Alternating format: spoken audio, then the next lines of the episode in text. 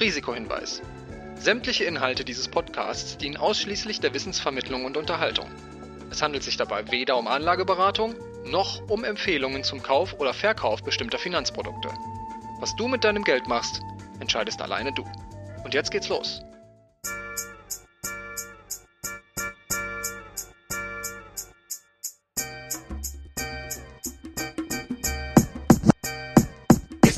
She Speaks Finance.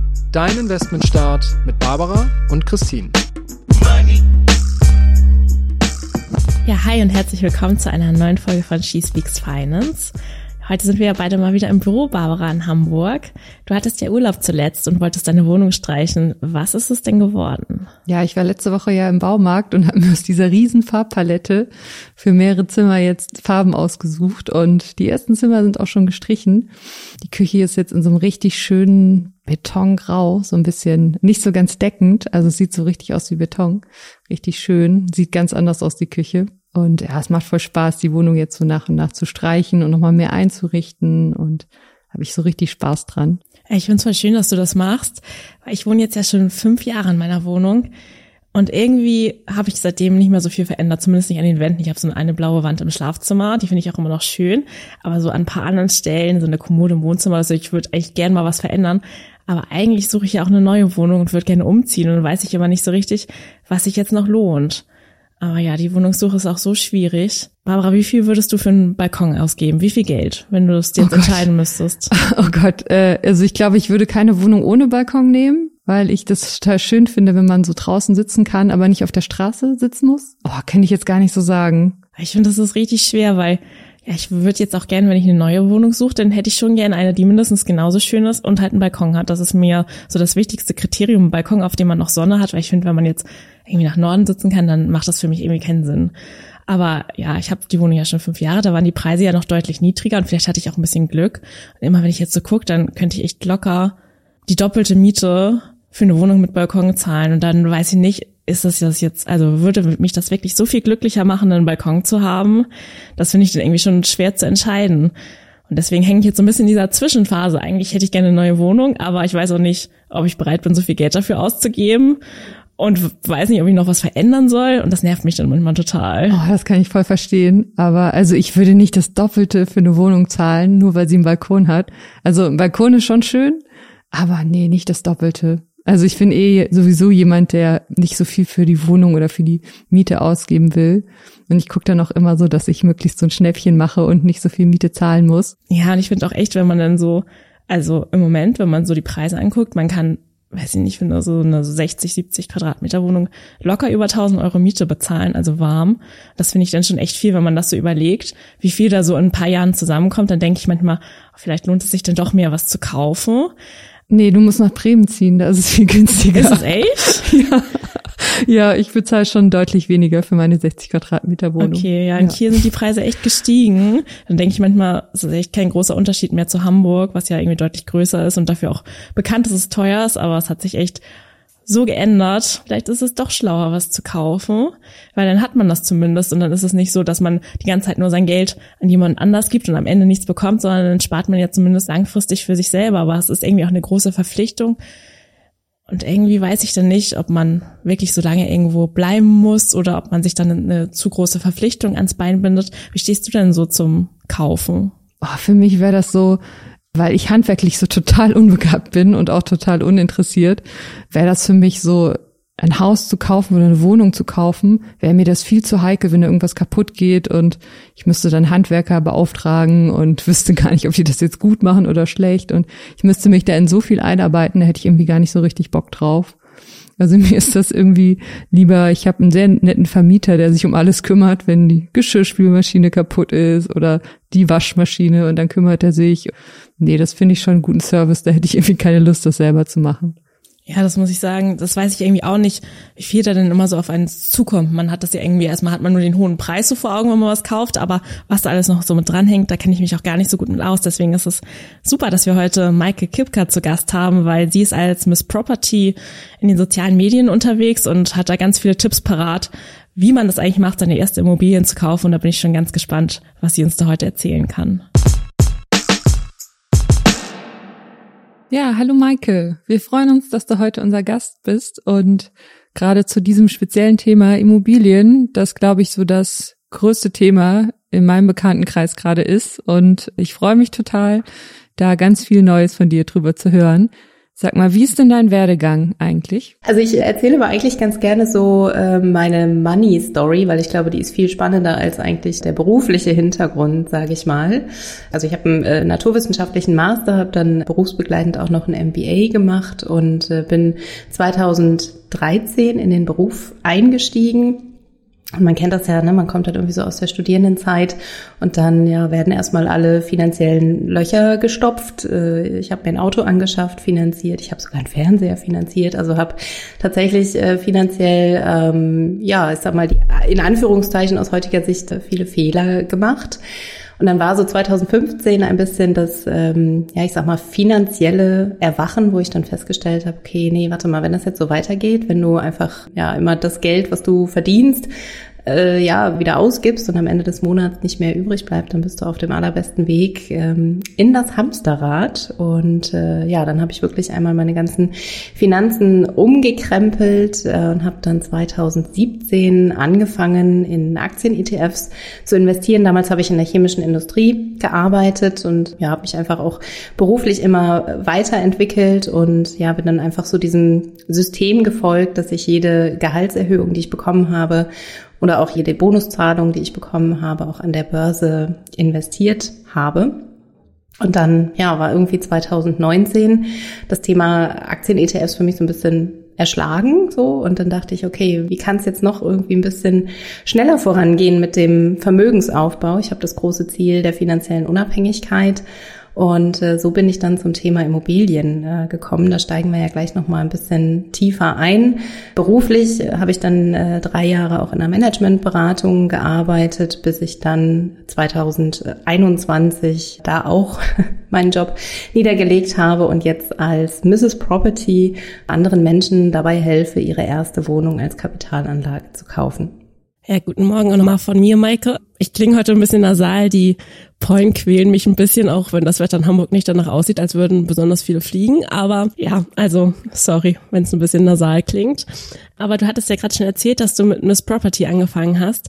Woher kam denn deine Begeisterung für Immobilien oder wie kam es, dass die so groß geworden ist, dass du auch auf die Idee gekommen bist, das anderen Menschen oder besonders auch anderen Frauen zu erklären? Also Immobilien sind insofern für mich einfach faszinierend und total spannend, als ich verstanden habe, aber warte mal, ich habe eine Bonität, ja, ich habe ein gutes Einkommen, äh, ich habe ein bisschen was gespart auf der Seite. Ich bin quasi für eine Bank äh, Traumkundin und ich kann mit Hilfe der Immobilien eben nicht nur mein eigenes verdientes, hart versteuertes Geld investieren, sondern kann auch mit Fremdkapital arbeiten. Das heißt, ich kann hier und heute viel mehr Geld investieren, als ich es könnte, wenn ich nur mein eigenes Geld zur Verfügung hätte.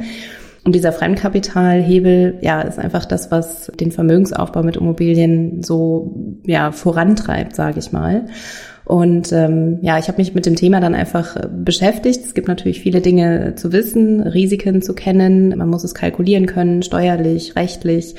Aber ja, es hat mich einfach äh, extrem fasziniert und hat auch einfach bei mir total gut funktioniert.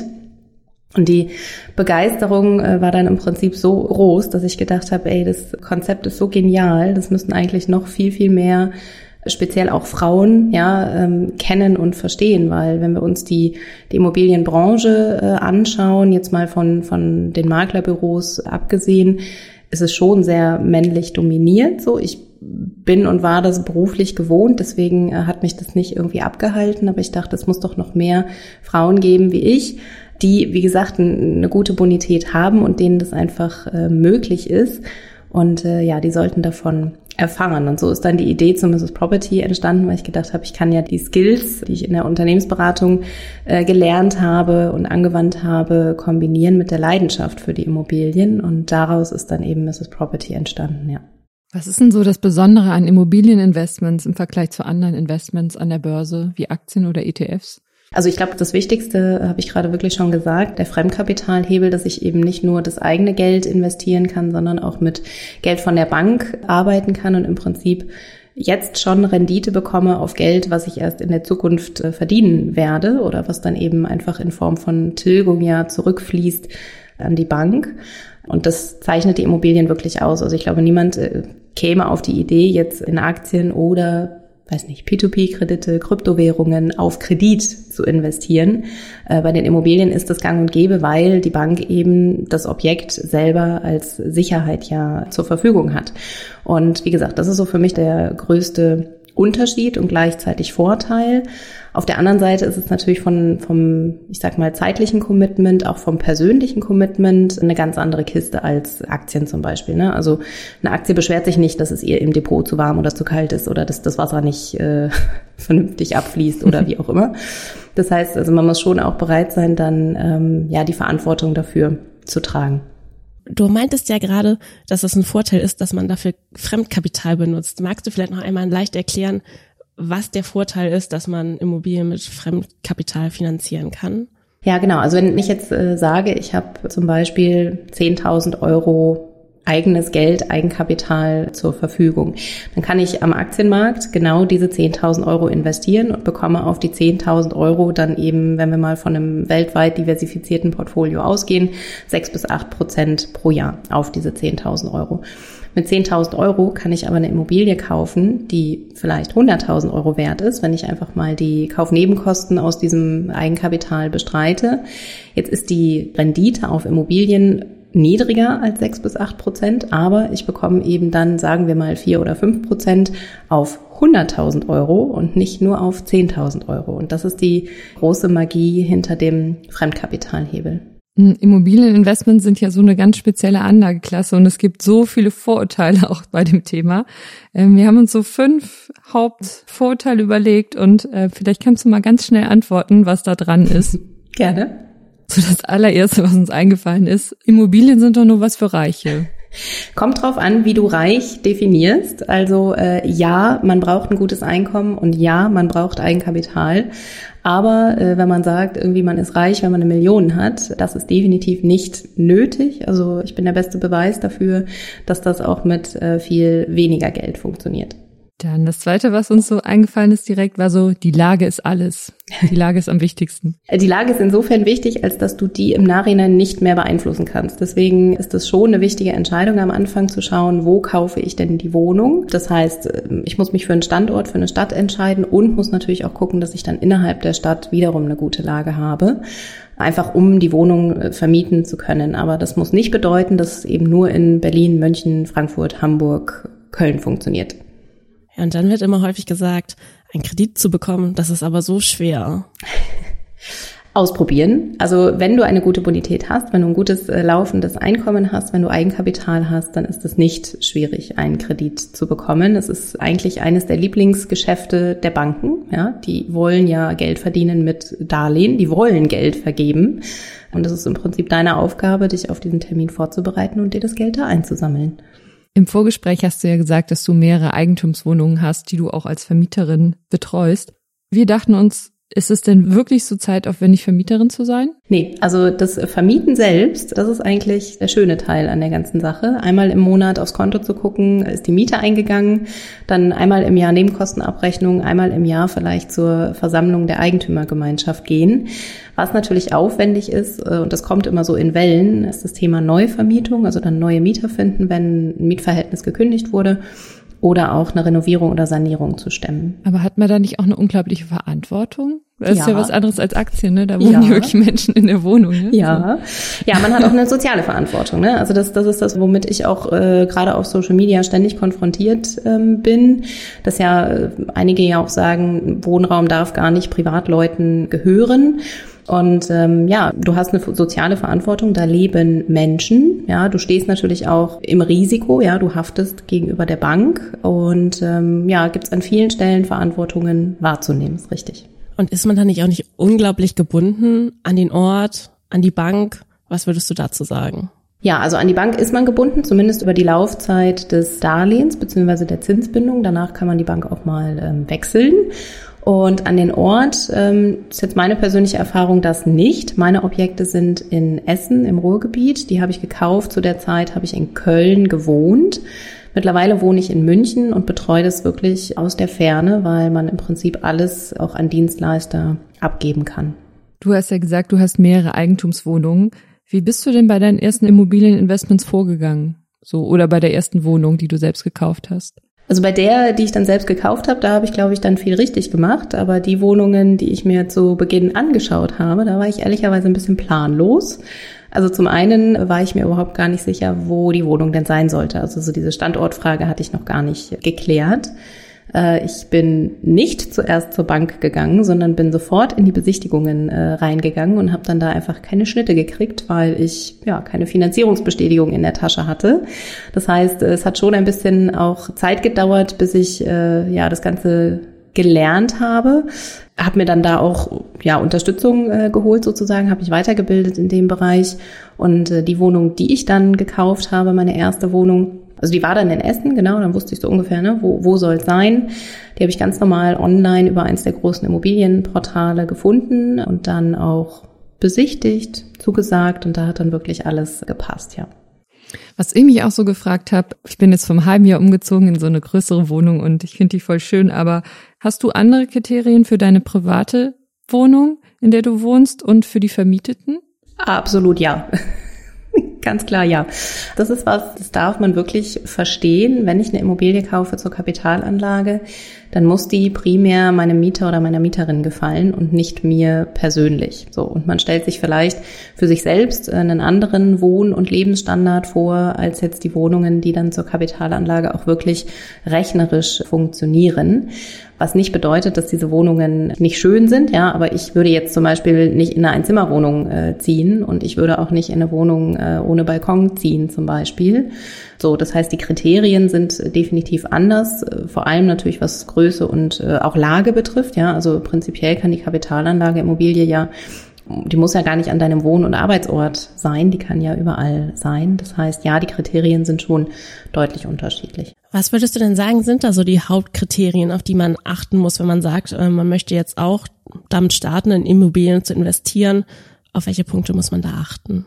Also das allererste, was immer zu tun ist, ist das Gespräch mit der Bank zu führen, um rauszufinden, ähm, wie bewertet die Bank deine Bonität, was würde sie dir für einen Kreditrahmen einräumen und daraus ergibt sich ja schon mal dein Suchprofil. Ne? Sind es zwei, drei, vier, 500.000?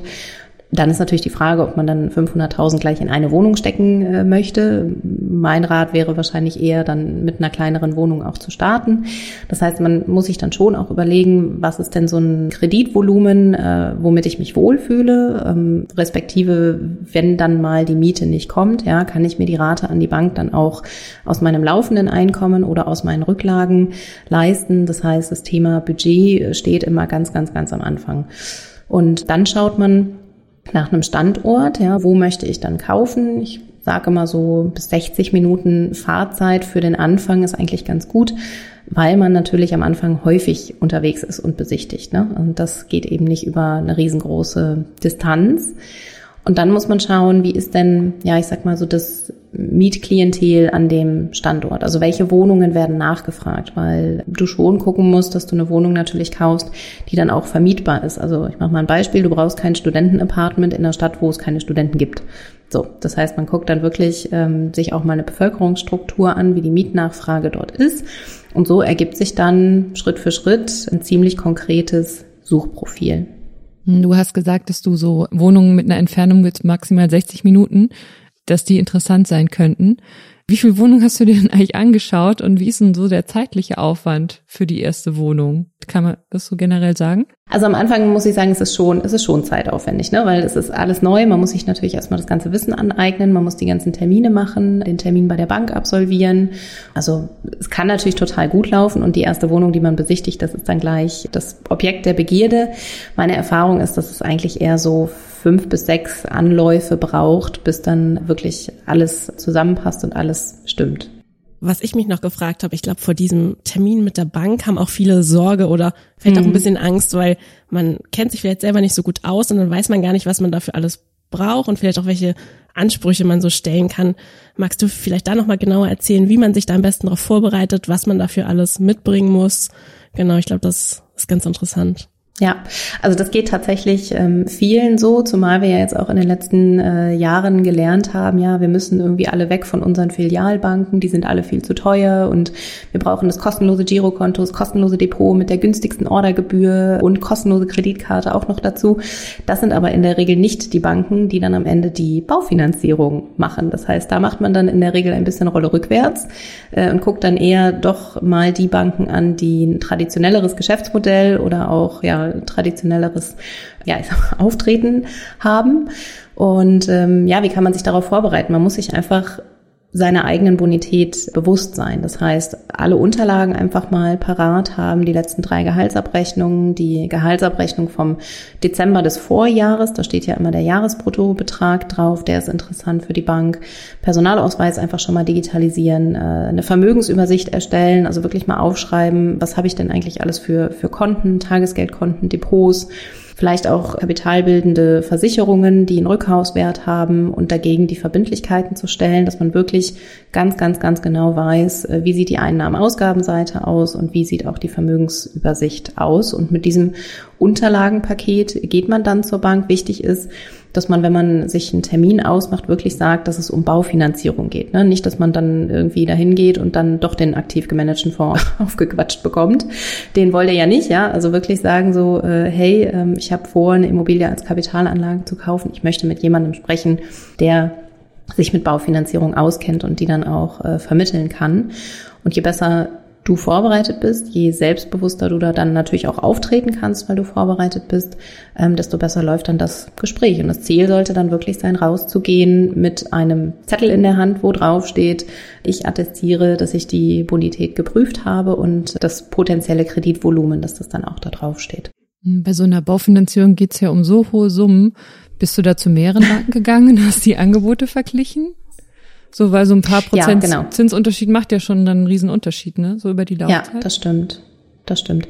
Genau, also das, das muss man sich dann definitiv anschauen. Es gibt ja eigentlich zwei Wege. Entweder man macht sich selber auf den Weg und klappert die verschiedenen Banken ab, oder man wählt den Weg über eine ähm, ja, Vermittlung sozusagen, die dann für euch im Auftrag mehrere Banken vergleichen. Ich persönlich bin ein Fan von persönlichen Geschäftsbeziehungen. Das ist ja das dann, was da entsteht. Also ich bin Kunde auf der einen Seite, ich bringe der Bank natürlich auch Geschäft.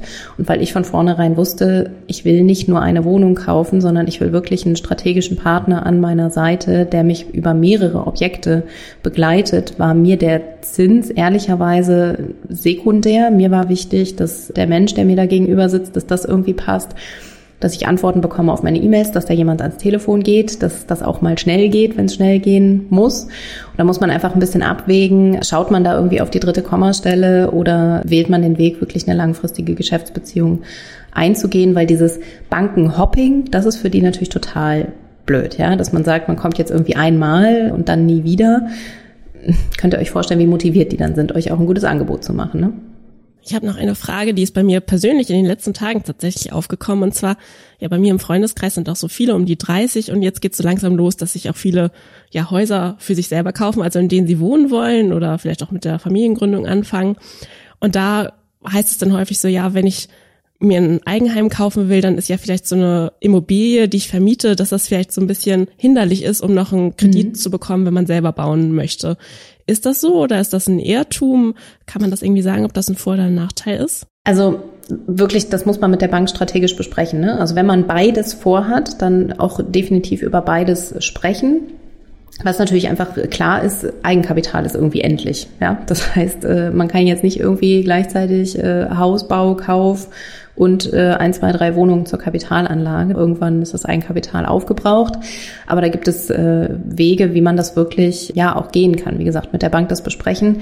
Das A und O ist halt einfach wirklich ein gutes Einkommen. Ne? Und das ist ein offenes Geheimnis. Ja, je besser man verdient, äh, desto einfacher ist das dann. Logo. Von der Finanzierungsstrategie würde man aber bei dem Eigenheim ja immer sagen, so viel Eigenkapital wie möglich. Ne? Gibt es ja auch so, weiß nicht, Richtwert 30 Prozent, um die monatliche Belastung natürlich für das eigene Wohnen so niedrig wie möglich zu halten. Bei der Kapitalanlage ist es andersrum. Da würde man immer sagen, so wenig Eigenkapital wie möglich, um halt den Fremdkapitalhebel so gut es geht für sich arbeiten zu lassen. Das heißt, dann würde man bei der Kapitalanlage wahrscheinlich eher ja, Eigenkapital schonender vorgehen als beim Eigenheim. Wie gesagt, das einfach strategisch mit der Bank besprechen, verstehen, die Bank ist mein Partner, die will mir nichts. Ja, im Gegenteil, die ist ja daran interessiert, beides zu realisieren und das dann einfach vorbesprechen, ja. Hm, jetzt haben wir ja sehr lang über dieses Gespräch mit der Bank gesprochen. Was mich noch interessieren würde, wäre so die Vorbereitung für die Besichtigung. Mhm. Also ich hatte in so einem anderen Podcast mal gehört, dass eine Frau, die sich für eine Immobilie interessiert hat, immer persönliche Briefe an die Vermieterin oder an die Eigentümerin des Hauses geschickt hat, um sich so ein bisschen mhm. vorzustellen, mhm. um so vielleicht einen Zuschlag zu bekommen, weil man ja dann auch eine persönliche Beziehung zu der Person hat. Wenn ich mir jetzt vorstelle, fünf, sechs Wohnungen, die ich mir anschaue oder vielleicht noch mehr, wie hast du das gemacht? Wie ist da so die beste Vorgehensweise und was hast du da so für Tipps? Wenn man, wenn man wirklich merkt, man ist in einer Wohnung, die man unbedingt haben will. Also es ist äh, definitiv auch nochmal ein total wichtiger Punkt. Gut, dass du das ansprichst, weil der Immobilienmarkt ist einfach nochmal auch anders als ein Aktienmarkt. Ne? Also du und ich, wir können die gleiche Aktie am gleichen Tag zum gleichen Preis kaufen. Bei Immobilien ist es einfach People-Business. Und je besser man quasi auf dieser zwischenmenschlichen Ebene auch unterwegs ist und den anderen natürlich auch wertschätzt, desto besser funktioniert das dann am Ende. Also was total wichtig ist, immer nachzufragen und zu verstehen, ist der Grund, warum verkauft wird. Ja, das heißt, wenn du weißt, es soll im Prinzip besonders schnell verkauft werden, ja, dann bist du halt diejenige, die einfach am schnellsten ist. Wenn du weißt, die Immobilie soll in gute Hände gelangen, dann bist du halt diejenige, ja, wo die Wohnung in gute Hände kommt. Das ist häufig so, wenn äh, im Prinzip ein langjähriges Mietverhältnis zum Beispiel drin ist und du sagst, nee, ich will da ja gar nicht selber einziehen, ja. Also ich, das äh, wäre jetzt nicht irgendwie äh, Beurkundung, Kaufvertrag und zwei Monate später flattert da die Eigenbedarfskündigung rein, ja, sondern dass du wirklich sagst, nein, ich übernehme das Mietverhältnis gerne. Oder wenn jemand sich mit besonders viel Mühe eine Wohnung auch renoviert oder saniert hat, dass man das einfach sieht und dass man das wertschätzt und sagt, Mensch, toll, da haben wir aber tolle Materialien ausgewählt, das gefällt mir total gut. Also da den Weg zu gehen, wirklich auch eine persönliche Ansprache äh, zu wählen, ist super, super wichtig wirklich um zu verstehen, warum wird verkauft, damit du weißt, in welche Rolle du dann schlüpfen darfst. Und also ich sag mal, Geschwindigkeit ist sowieso immer das A und O. Ja, also da besonders viel Zeit verstreichen zu lassen, ist nie eine gute Idee. Und auch Flexibilität, ne, also sich mit Terminen auch mal dann nach einem Makler oder einer Maklerin zu richten, einfach immer an Ort und Stelle zu sein und dann verbindlich, freundlich auftreten, empathisch sein das ist äh, total wichtig, wenn man dann am Ende den Zuschlag bekommen möchte, ja. Wie ist das denn bei dir? Hast du da immer gleich so ein Bauchgefühl, ob du die Wohnung haben möchtest oder nicht? Und würdest du sagen, man kann sich darauf verlassen oder muss man das mit der Zeit erstmal trainieren, herauszufinden, ob eine Wohnung eine gute Entscheidung ist? Ja, also das kommt natürlich mit der Erfahrung. Ne? Also je mehr Besichtigungen äh, man dann durchführt, desto eher weiß man dann auch sein Bauchgefühl zu trainieren, so hast du es gerade genannt. Also viel entscheidet man natürlich anhand der Zahlen. Ja, es geht ja um die Kapitalanlage und nicht um den eigenen äh, Wohntraum. Das heißt, wenn die Zahlen schon mal stimmen, dann geht es ja bei der Besichtigung eigentlich nur noch darum, wirklich rauszufinden, ja, ist, ist der Status im Prinzip so, wie es auch im Exposé äh, beschrieben ist oder wie es auch vom vom Verkäufer oder von der Verkäuferin genannt ist, sondern ist die die Besichtigung eigentlich nur noch in Anführungszeichen Formsache. Ne? Wenn ich die Unterlagen alle schon gesehen und geprüft habe, und dann kann man auch wirklich schnell entscheiden, ne? wenn man sich quasi im Vornherein sein Szenario zurechtlegt und dann sagt, okay, wenn sich jetzt bei der Besichtigung keine weiteren negativen Merkmale rausstellen, dann kann man auch wirklich an dem Tag noch zusagen. Ne? So soll es eigentlich sein. Wie ist das denn jetzt, wenn ich jetzt sagen würde, ich interessiere mich für Immobilien und möchte meine erste Immobilie kaufen? Wie groß sollte die sein und was für Merkmale sollte die generell haben, dass man sich nicht gleich überfordert? Weil ich stelle mir jetzt vor, so hm. Kredithöhe von 500.000 wäre ich so ein bisschen äh, nervös bei den Gedanken. Ja, ja. Also die, die, die einen Leitplanken bekommst du ja von deiner Bank schon mal mit. Und ich glaube, in dem Gespräch stellt sich dann auch raus, mit welcher Darlehenshöhe du dich wohlfühlst. Für viele ist die erste Immobilie irgendwie so zwischen 100 und 150.000. Ja, das ist so eine Größenordnung, wo viele sagen, ja, das ist jetzt was, äh, das jagt mir jetzt keine Angst ein und so kann man sich da wirklich mal reinarbeiten. Ähm, es hilft auch immer, sich so den Worst Case einfach mal vorzustellen. Ne? Wenn man sagt, funktioniert überhaupt nicht für mich, komme da einfach irgendwie mit der Verantwortung auch nicht klar. Ja, so what, dann verkaufst das halt wieder. Ja, im Zweifel vielleicht mit ein bisschen Verlust, weil du die Kaufnebenkosten getragen hast. Aber wenn das das Einzige ist, was du verlieren kannst, dann ist das ja auch begrenztes Risiko sozusagen. Und von den Kriterien her musst du dann wirklich schauen, was passt dann auch zu dem Standort. Also welche Wohnungen werden nachgefragt, dass du dir nicht einen Ladenhüter kaufst, den du dann nicht vermietet bekommst.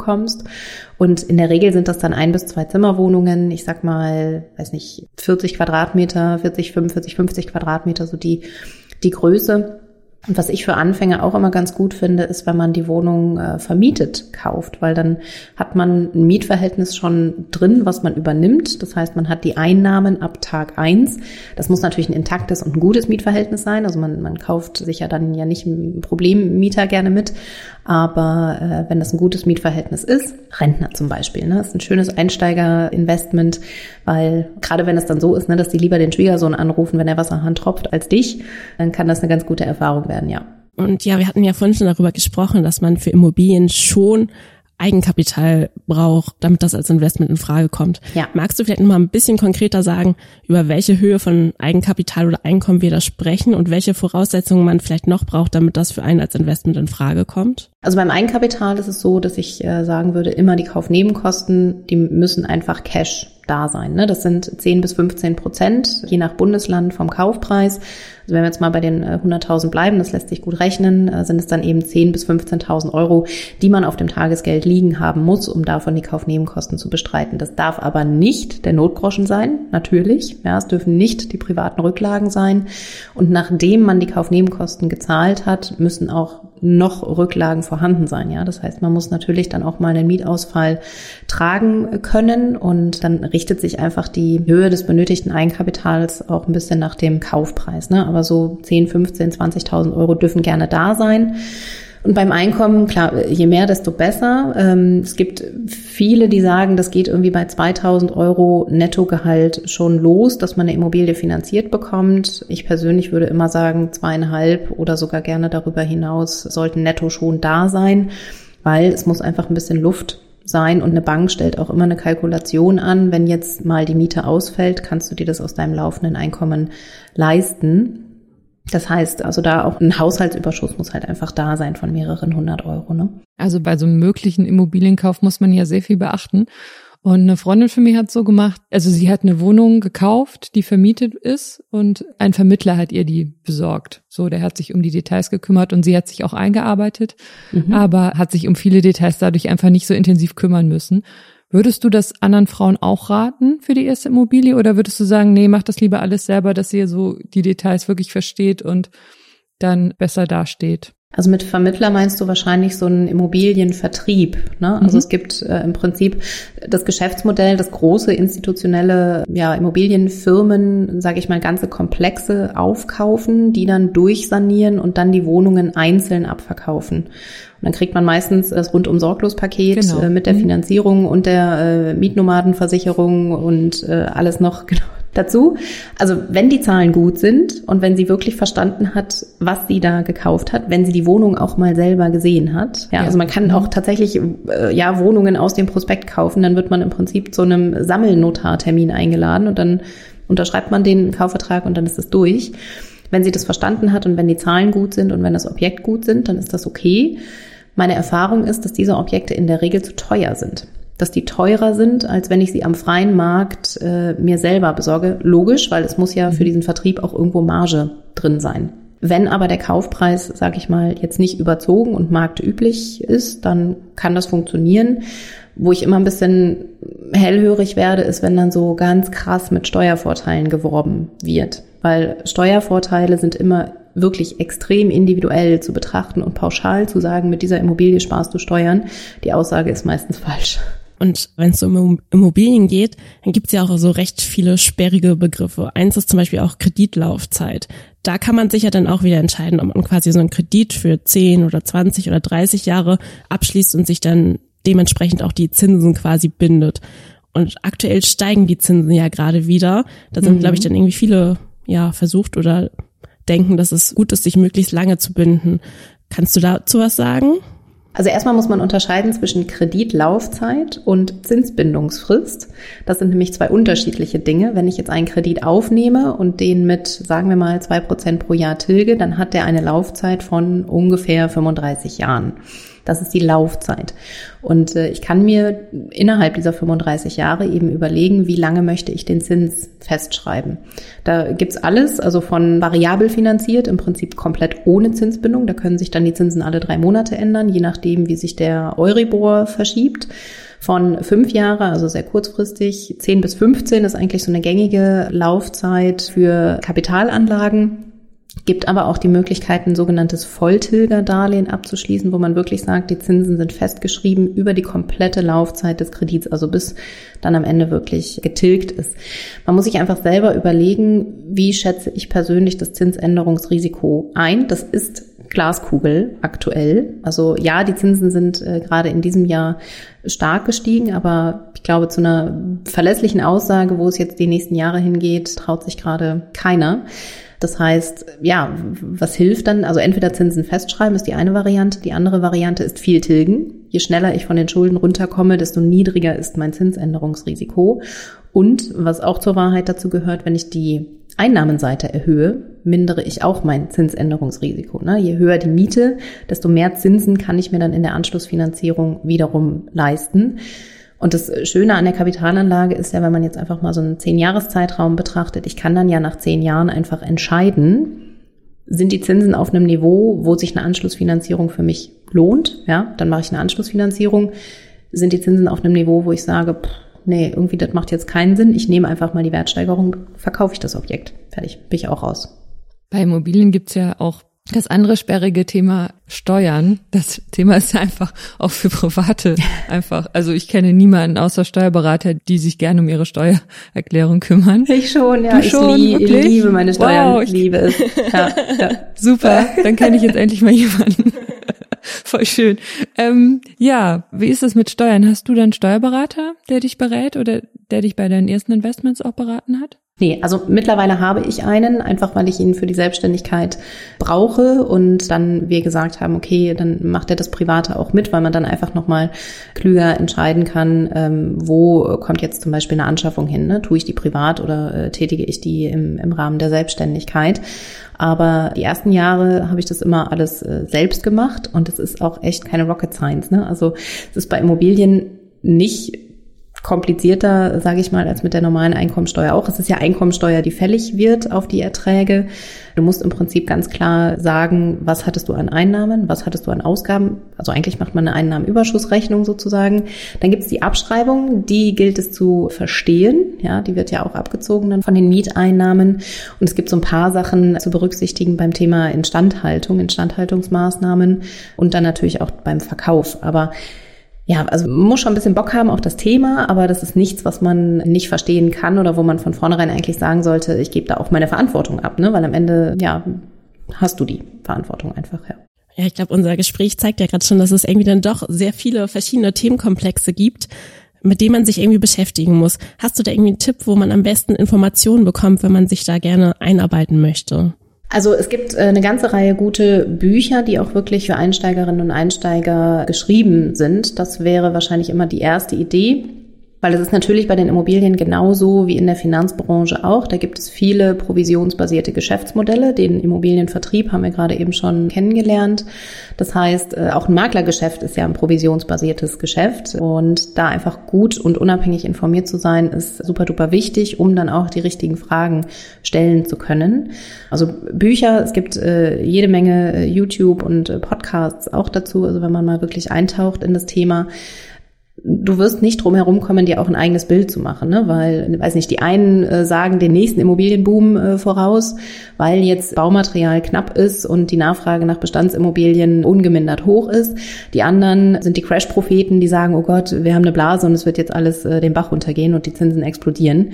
Also du wirst nicht drum herum kommen, dich wirklich umfassend selber auch zu informieren, um auch ein, ja, eine Meinung, eine eigene Meinung zu dem Markt äh, zu haben. Also eine Immobilie zu kaufen, weil Maike hat gesagt, du sollst eine Immobilie kaufen, ist das blödeste Argument, was es gibt. Jetzt hast du uns in der Folge schon sehr viele Tipps gegeben zum Immobilienkauf. Wenn du dich auf drei Tipps beschränken müsstest, was würdest du Einsteigerinnen raten?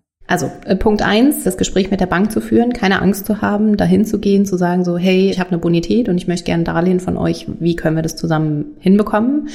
Punkt zwei, sich auf einen Standort festzulegen, weil wenn du all over the place irgendwie suchst, keine Ahnung, zeig mir alle äh, zwei Zimmerwohnungen im Umkreis von 100 Kilometern, dann wirst du nichts finden, weil du zugeschmissen wirst mit Angeboten. Und äh, Punkt drei, einfach, ich sag mal, eine einsteigertaugliche Wohnung zu kaufen, wie wir es eben hatten, vielleicht gerne vermietet mit einem guten Mietverhältnis, wo einfach ja alles tiptop in Ordnung ist. Jetzt haben wir ja auch schon viele Themen angesprochen, wo man jetzt vielleicht erstmal denkt, oh Gott, ich muss mich voll informieren und die ganzen Banksachen und Steuern, da habe ich nicht so viel Lust drauf, aber vielleicht kannst du deswegen zum Abschluss noch einmal sagen, was macht dir denn an dem Thema so richtig Spaß? Warum würdest du sagen, es lohnt sich total, sich mit Immobilien zu beschäftigen? Ja, also äh, Punkt eins, Fremdkapitalhebel ist einfach krass, ja, wie man da wirklich den Vermögensaufbau schneller vorantreiben kann. Also wenn jemand wirklich große und ambitionierte Ziele da hat, dann ja, kommt man eigentlich am Fremdkapitalhebel mit Immobilien nicht vorbei. Punkt zwei, das ist das, was ich bei meinen Kundinnen und Kunden sehe. Es passiert so krass viel im Kopf. Also die Persönlichkeit entwickelt sich so stark darüber weiter, weil ihr habt es gerade gesehen, es gibt so viele neue Rollen einzunehmen, es gibt so viele neue Schnittstellen zu bespielen und ihr müsst einfach so viel Verantwortung natürlich auch tragen, dass man an dieser Investmententscheidung und an dieser Assetklasse Immobilien auch persönlich unglaublich wächst. Und wenn man einfach Spaß hat, mit Menschen zu arbeiten und ja auch einfach äh, empathisch ist und das gerne äh, spielen möchte, dann kann man auch im Immobilienbereich super erfolgreich sein. Ja, ich glaube, äh, Barbara und ich haben heute auf jeden Fall beide total viel gelernt und müssen das vielleicht auch erstmal ein bisschen sacken lassen, was wir alles gehört haben, bevor wir uns da überlegen, ob wir jetzt unsere eigene Immobilie kaufen wollen oder nicht. Aber ja, auf jeden Fall vielen Dank, dass du heute unser Gast warst. Das hat echt viel gebracht. Schön, dass du da warst. Danke euch für die Einladung. Meine Güte, Maike ist so in ihren 30ern und hat schon so viele Eigentumswohnungen und ist Vermieterin, auch damit von so vielen Wohnungen. Das finde ich ganz schön extrem, wenn ich mir das überlege. Ich mit meinen Aktien und Kryptowährungen. Ja, in so einem Wohnungskauf hängt da auch einfach viel mehr dran. Ne? Ich finde, da muss man schon echt gucken, ob man so der Typ dafür ist und auch ja Bock drauf hat, dass ein keine Ahnung, im Zweifel nachts Leute anrufen, dass ihr Wasserhahn nicht geht. Also ich kann mir schon vorstellen, dass es irgendwie auch Spaß macht, sich darum zu kümmern, aber dann kommt es auch immer so ein bisschen drauf an, an welche Mieter man auch so ein bisschen gerät. Muss man sich das ja auch vorher genau überlegen. Ja, aber bei den Nachbarn kann man ja auch Pech haben, ne? Also mir hat neulich eine Freundin eine Geschichte erzählt, die wohnen mit ihrer WG in einem Haus und die Häuser sind von den Wänden her direkt aneinander. Und die haben so einen Nachbarn in der Nachbarschaft, der wirklich nervt. Und der ist dann um acht Uhr abends stand er bei ihnen vor der Tür und hat total den Wutanfall gekriegt, weil sie angeblich zu laut waren. Das war jetzt mal ein Abend, wo sie wirklich nicht laut waren. Und die hat dann in so eine Nacht- und Nebelaktion bei eBay Kleinanzeigen nach einem Haus geguckt, was sie mieten können, wo großer Rasen drum ist, wo sie richtig laut sein können. Und die war schon so drauf und dran, ihre WG zu überzeugen, in ein anderes Haus zu ziehen, damit dieser Nachbar ihnen nicht so weiter auf den Wecker geht. Und haben sie letztendlich doch nicht gemacht. Sie konnte die anderen nicht überzeugen. Aber Nachbarn können doch auch ganz schön nerven. Ja, ich meine, als Mieter hat man natürlich auch mehr mit Nachbarn zu tun, aber auch wenn man irgendwie was vermietet, dann hat man natürlich viel mehr mit Menschen zu tun, als man das jetzt bei so einem ETF hat. Ne? Also ja, dessen Entwicklung hängt natürlich auch von den Emotionen oder so von Menschen ab. Aber das ist natürlich noch mal viel direkter, weil man irgendwie Kontakt zu denen hat und auch weiß, wer das ist. Da hat man irgendwie, ja, schon noch irgendwie gefühlt eine größere Verantwortung, auch erstmal mit der recht großen Geldsumme und dann noch, ja, für die Menschen, die da wohnen. Hm, ja, das finde ich auch. Und was ich in der Folge vor allem gelernt habe, ist, dass man gar nicht so viel Eigenkapital braucht. Also, dass man für 100.000 Euro schon eine Wohnung kaufen kann und dafür nur 10.000 Euro Eigenkapital braucht. Das hat mich gewundert, weil ich dachte, das sind immer viel größere Summen. Ja, das würde mich auch nochmal interessieren, weil ich glaube, es ist auch gar nicht mehr so einfach für 100.000 Euro eine Wohnung zu kriegen. Und das würde mich nochmal genauer interessieren, auf was man da so speziell achten muss, so Schritt für Schritt und nach welchen Kriterien man das am besten aussucht. Aber das können wir vielleicht nochmal irgendwann mehr im Detail machen, aber ich finde das echt interessant. Ja, ich glaube, das interessiert auch ganz viele Leute noch, wie das so im Detail funktioniert. So ganz viele aus meinem Bekanntenkreis beschäftigen sich auch damit. Ich finde, da sollten wir auf jeden Fall noch mal eine zweite Folge machen wo wir so mehr in die Details eingehen. Aber für heute waren das doch schon mal ganz schön viele Infos und viele Sachen, die wir neu gelernt haben. Ja, sagt uns doch mal Bescheid, wie euch die Folge gefallen hat und äh, kommentiert gerne die Folge, ladet sie euch runter, sagt allen euren Freunden und Bekannten Bescheid und kontaktiert uns über Instagram mit neuen Themenvorschlägen gerne auch. Ansonsten hören wir uns in zwei Wochen wieder. Tschüss. Tschüss. She Speaks Finance ist ein Mint Original Podcast. Redaktion Barbara Box und Christine Jans. Produktion und Schnitt Jerit Schmidtke. Für mehr feinen Content folgt uns auf Instagram, TikTok oder LinkedIn.